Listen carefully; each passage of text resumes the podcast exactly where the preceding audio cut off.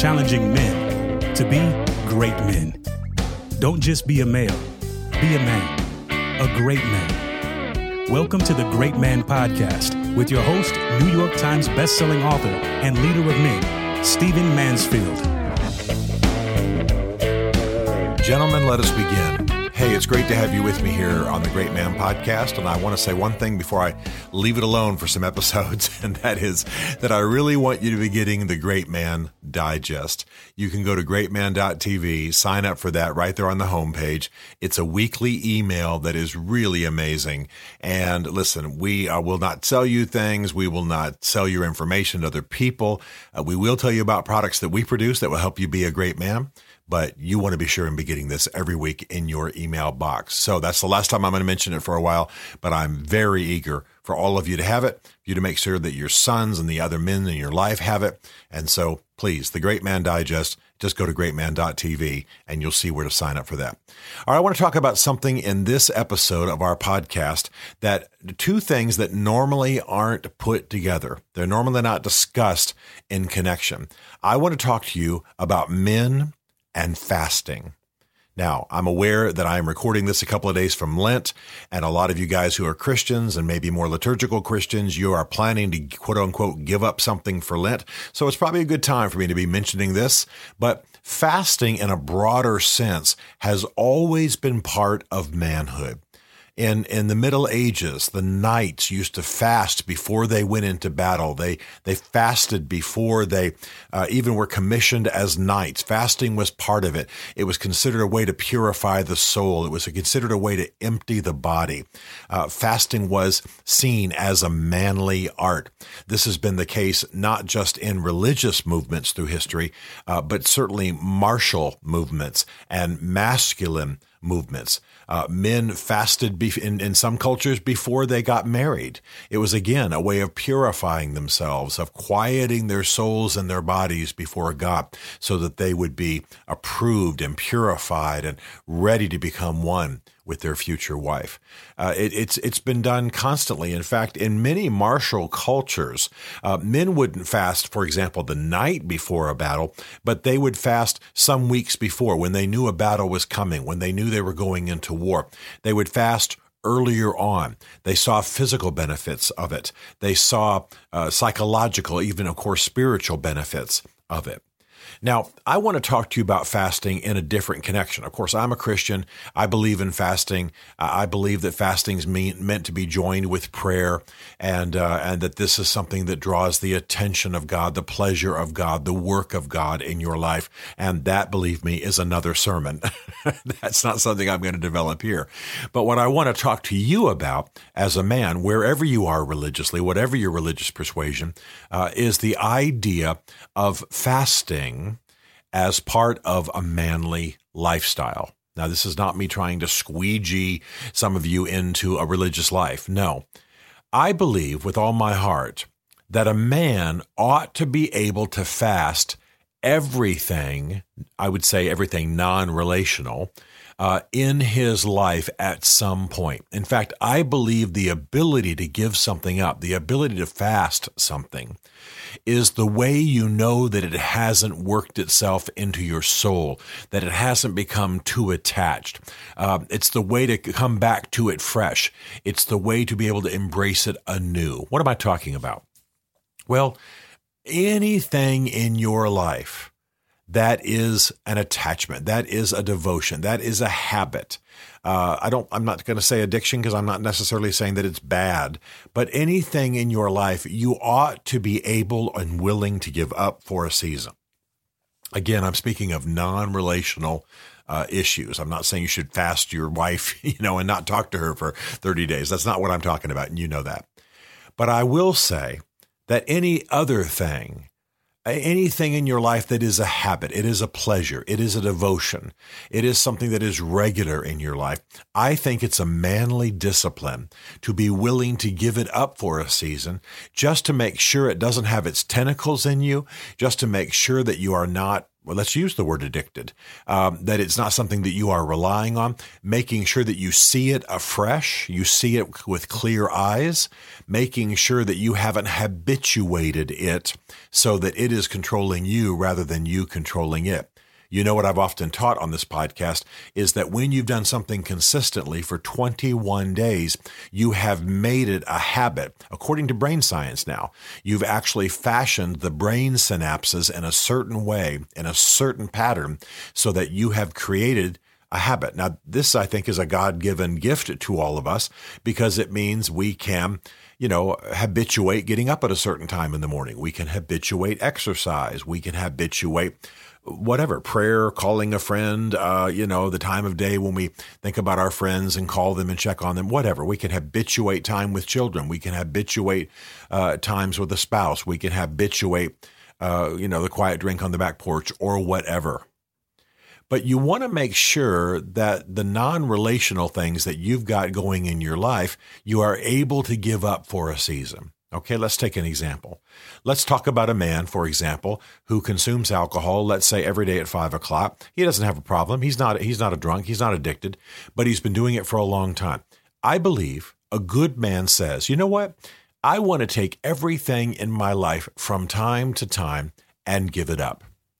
I give it up so that it's not uh, become a, a, habituation in my life. I don't want alcohol to be a habit of any kind.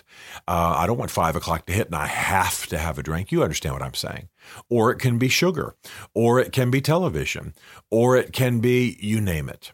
It can be just about anything that is a pleasure, any just about anything that we do on a regular basis, just about anything that uh, we can begin to rely on. Well, I don't really, really want to rely on any habit except for, of course, the basics, going to the bathroom, loving people, what have you.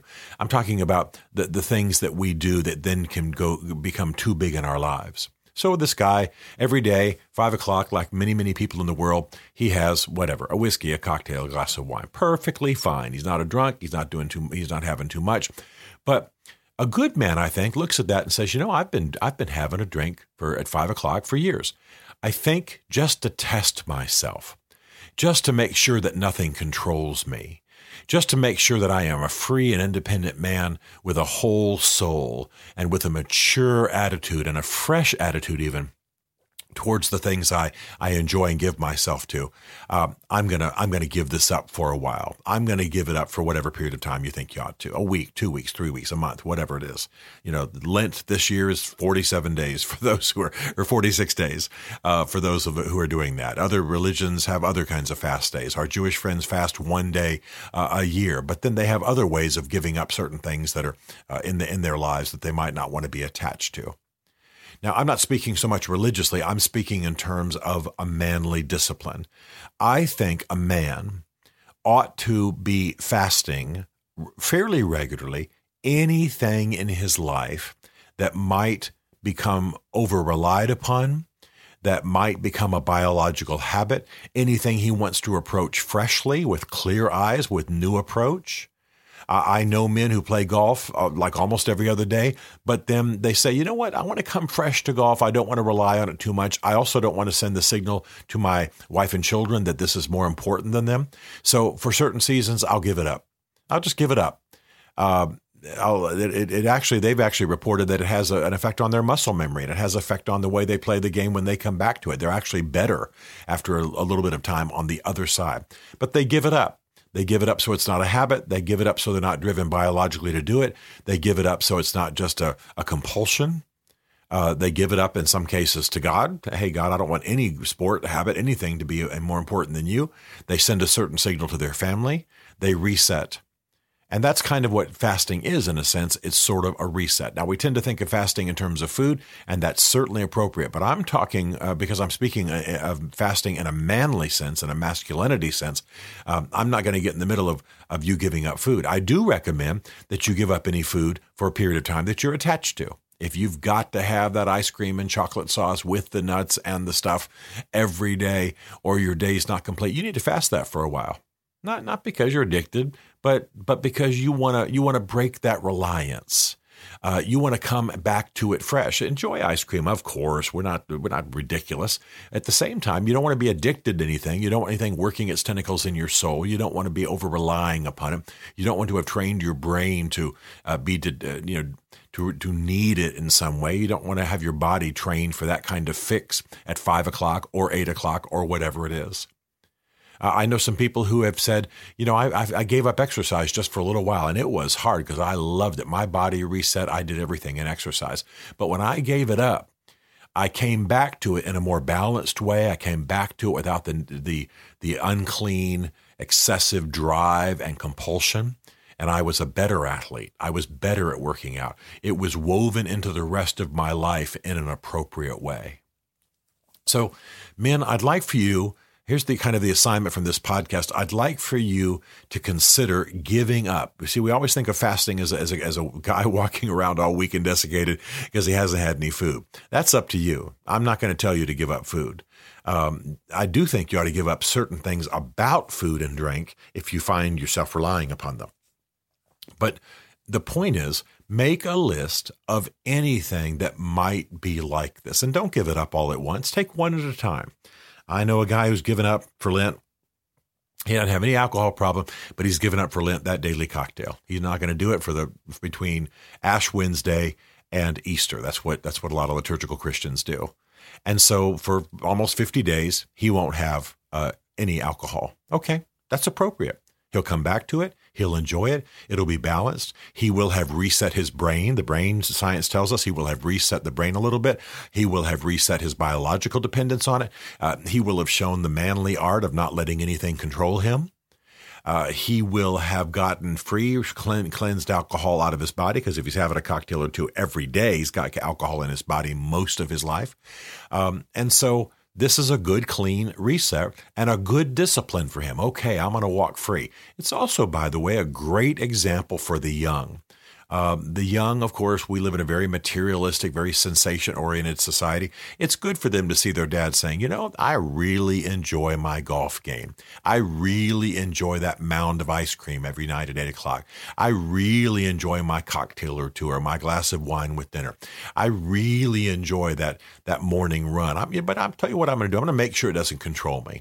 I'm going to give it up for a week, a two weeks, three weeks, a Lent, whatever it is that you feel like you're supposed to do and I'm going to make sure that I master it and it doesn't master me. And if, and if you've got a religious life, then weave that into your religious life. I'm going to do this before the Lord, somebody might say, or what have you. You understand where I'm going. But throughout history, fasting has been an essential art of manhood. It's what a man did to prepare himself. It's what a boy did in the Jewish culture before he was bar mitzvah, before at the age of 13 he became a son of the covenant. It's what knights did. It's what men did before they were commissioned. Uh, it's what men did before they were married. It was a way of cleansing. It was a way of making sure that nothing was attached to you.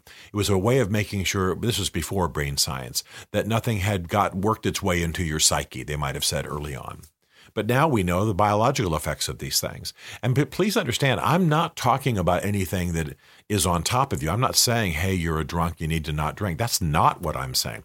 In fact, I assume you're already dealing with those things if you're the kind of guy who wants to be a really good, noble man.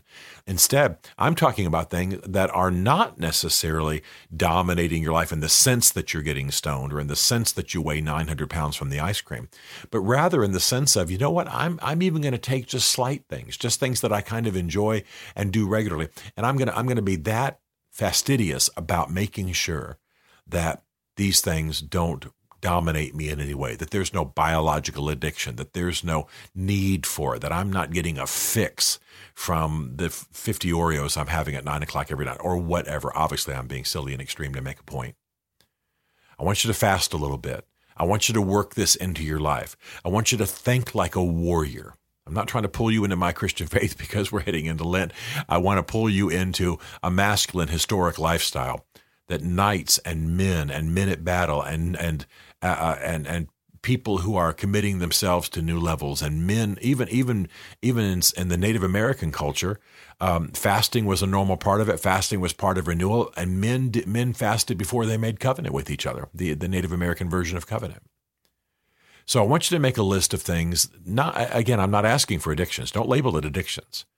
Things you rely on, things you enjoy, things you do regularly. And I'm not talking in about relationships and basic body duties, obviously. I'm talking about the kinds of things I've been talking about in this podcast. And I want you to consider giving it up for a while. Just give it up for a while. And do it with the attitude of I'm a warrior. I'm going to master it, not have it master me. I'm going to I'm going to undo this long enough to reset my habits, come back to it fresh. I fully expect that my friend uh, who's giving up his daily cocktail for Lent will come right back to it, but he'll come back to it clean and fresh and and uh, and having reset his body from any kind of reliance uh, on alcohol that may have begun to happen, any kind of fix that he was getting. He'll enjoy it more. I'm guessing he'll drink a bit less. Not that not that I care. I don't see an excess now, but he'll be sure. The important thing is that in his soul, he will be sure. So let's master the manly art of fasting, giving up food sometime. In fact, you you know I'm sure you are well aware that intermittent fasting has become a huge thing. And I think it's it's interesting because of course people have been doing this all throughout the centuries. Not eating until noon, not eating until five o'clock, not eating, you know, a week before a battle. This is fasting's been a normal part of people living, people preparing, people steeling themselves, people making sure that they are on top of who they are, their drives, their desires, their wants, their ways of living. I want you to do this and keep in mind a couple of things. First of all, um, that it's tw- it takes 21 days to rehabituate.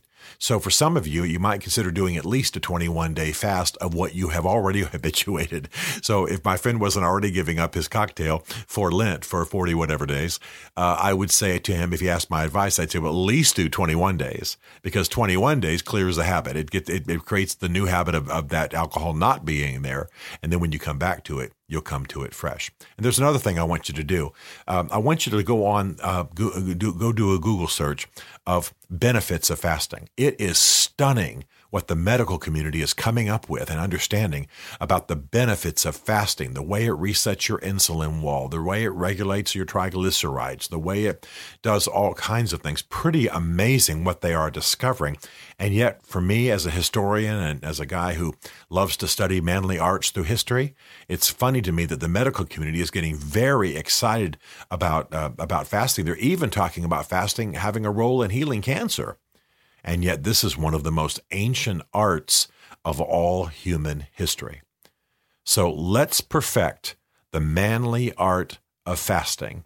And this spring is a great time to do it with so many people in the world fasting. The main point is that you take control of your life, that nothing dominates you, that you are a man.